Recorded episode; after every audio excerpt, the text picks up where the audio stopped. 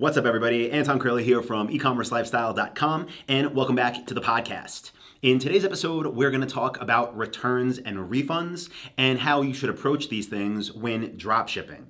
Now, if you're watching this and you're part of Dropship Lifestyle, which is my e commerce coaching program, you probably know a lot more than I'm about to share with you in this episode because I dive deep into this in my coaching program. Um, by the way, if you're not part of that yet, be sure to go to dropshipwebinar.com where you can learn a whole bunch more about this stuff how we build stores, how we get suppliers, how we get sales, and then, of course, what we do in this situation. But I want to cover this for everybody that's just tuning in that is maybe still on the fence about joining my coaching program and thinking like, well, okay, I get how dropshipping works, right? Somebody will order from my store, then my suppliers will ship the products directly to my customer. But what happens if the product arrives at the customer's home or business and they decide that they don't want it? And they want to return it? Or what happens if it arrives to their home or their business and maybe it's damaged and they want a refund? What do you do in this situation? How do you handle it? Well, I want to cover a few different scenarios and a few different points that I think should be really helpful. Again, if you're maybe confused about how to proceed, if that should happen, if you decide to build an e commerce store using my dropship lifestyle system. So, the first thing that is super important to pay attention to is when you are reaching out to suppliers and you're getting approved to sell for them, you're to have some type of agreement. Now, this agreement isn't something that you're going to be creating. This is something that the supplier is going to send you when you reach out to them and tell them you want to sell their products. Now, part of this agreement is going to be their return policy. And most of them are going to say, you know, we accept returns within 30 days or within 14 days or within 60 days, whatever it is. They're going to have that return policy and they might even have some more information in there like we accept returns if you cover shipping back to our warehouse. So sometimes they say they cover shipping. Again, it varies by supplier. As you probably know, we work with tens of thousands of suppliers, and so do our students amongst thousands of different niches and industries. So it comes down to a supplier by supplier basis because they're all their own businesses, they all have their own policies. But you want to make sure that you are working with suppliers that do accept returns. Now, what happens if you reach out to a supplier that you really want to work with? They send you the documentation to get approved, and in their policy, it says, We do not accept returns. Well, I still think you should work with them if they have good reviews online, if you think you could really sell their products. But what you want to do in that situation is make sure on the product pages for that specific brand, you have it noted that this product or these products are not eligible for return. And you're gonna let customers know it's gonna be right there, right with the product description. So if you have 20 different suppliers you work with and one of them, the products are not eligible for returns, again, the customers will know if they're buying products off your website from that one specific brand. That way you won't run into a situation where the customer gets the item, they say, hey, I wanna return this, and then you have to have it shipped to your home home, right? You don't definitely don't want to deal with that. So again, just be sure you know your supplier's policies going into this, and make sure you uh, you make it clear on your website on your online store. Now let's say your suppliers do accept returns, which again, most of them will. And let's say the item arrives at your customer's home and the customer says, Hey, you know, I ordered this, let's call it the stand up desk from you. And I thought that the color was going to be uh, glossy white and it's actually uh, matte white. And I you know I really wanted a glossy white so I want to return this okay? Well you could just say okay no problem. Let me give you a return tracking number which you would get from your supplier and have it shipped back. You could definitely do that. But what I would advise you to do and what we do first is tell the customer hey I totally understand. If you want to return this you can but because you already have it, because it's already out of the box, which it likely would be if they saw the color in that situation, you could say, How about we give you a partial refund and you keep it?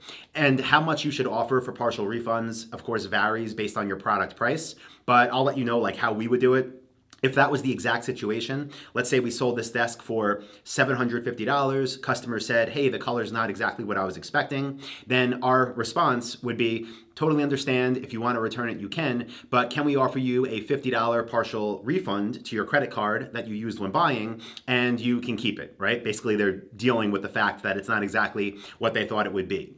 And a lot of customers will say yes because they know also they don't want to have to pack this thing up and ship it back. And let's just say if that was a $750 sale, we probably would have made around $250, right? Assuming they didn't want any money back.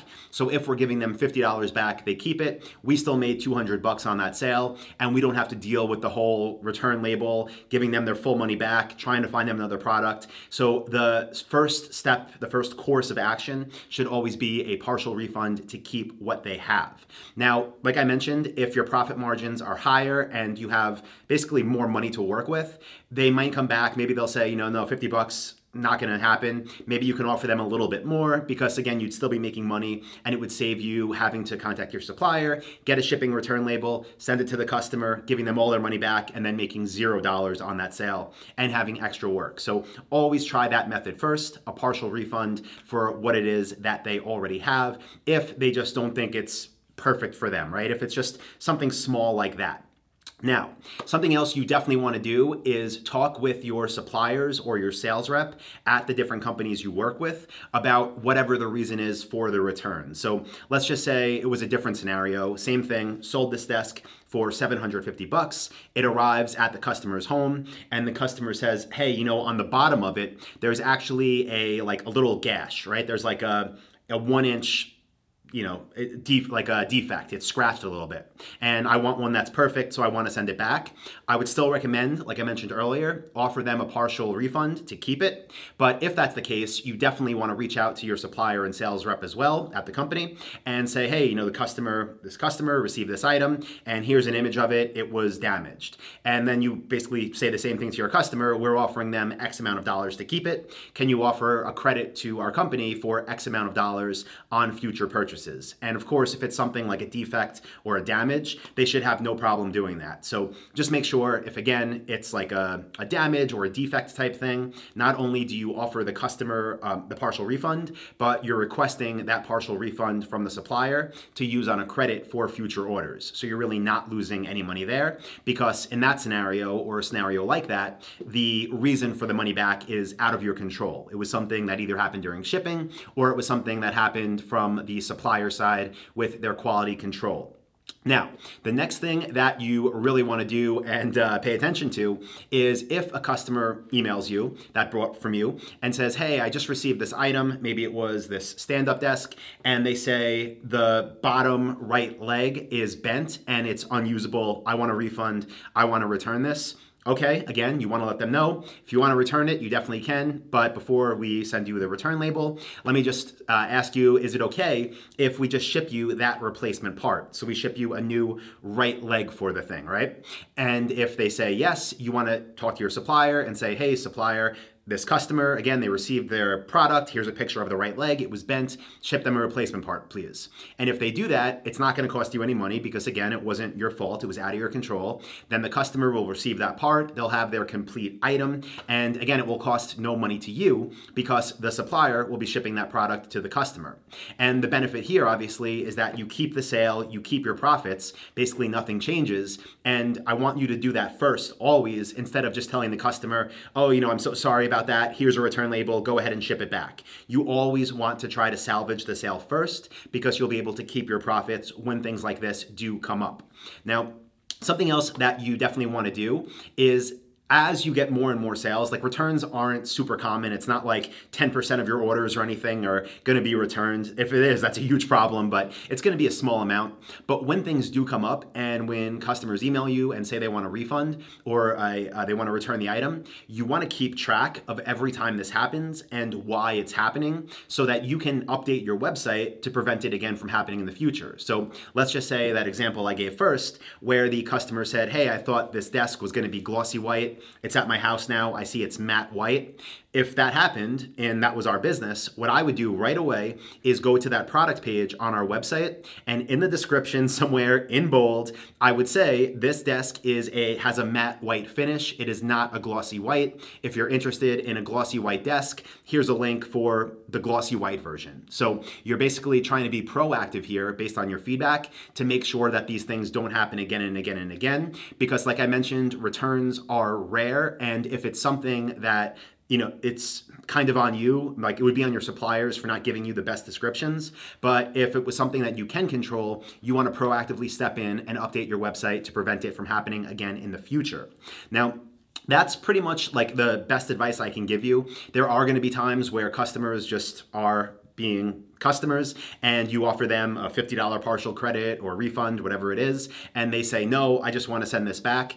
Okay, that's fine. Don't argue with them over and over because you're going to get negative reviews and it's going to hurt your business. And when that happens, what you want to do is contact your supplier and say, hey, supplier, customer name, whatever, uh, got the item, they want to return it, we need a return shipping label. What will happen then is the supplier will send you either from UPS or FedEx or a freight company a return shipping label. You will send that to your customer. Your customer will send that item back to the supplier's warehouse. When it gets there, you'll have a tracking number from that return label. When it gets back to your supplier, you can then go ahead and refund the customer and your supplier will go ahead and refund you. And, you know, it'll be basically like you're working for nothing, but again, use it as a learning experience and try to make your website better so it doesn't happen again in the future. So, as always, guys, I hope you found this episode helpful. If you did, please go on over to Apple Podcasts and leave a review. It really helps. And if you're looking to get started by building your very own highly profitable semi automated online store, be sure to go to dropshipwebinar.com.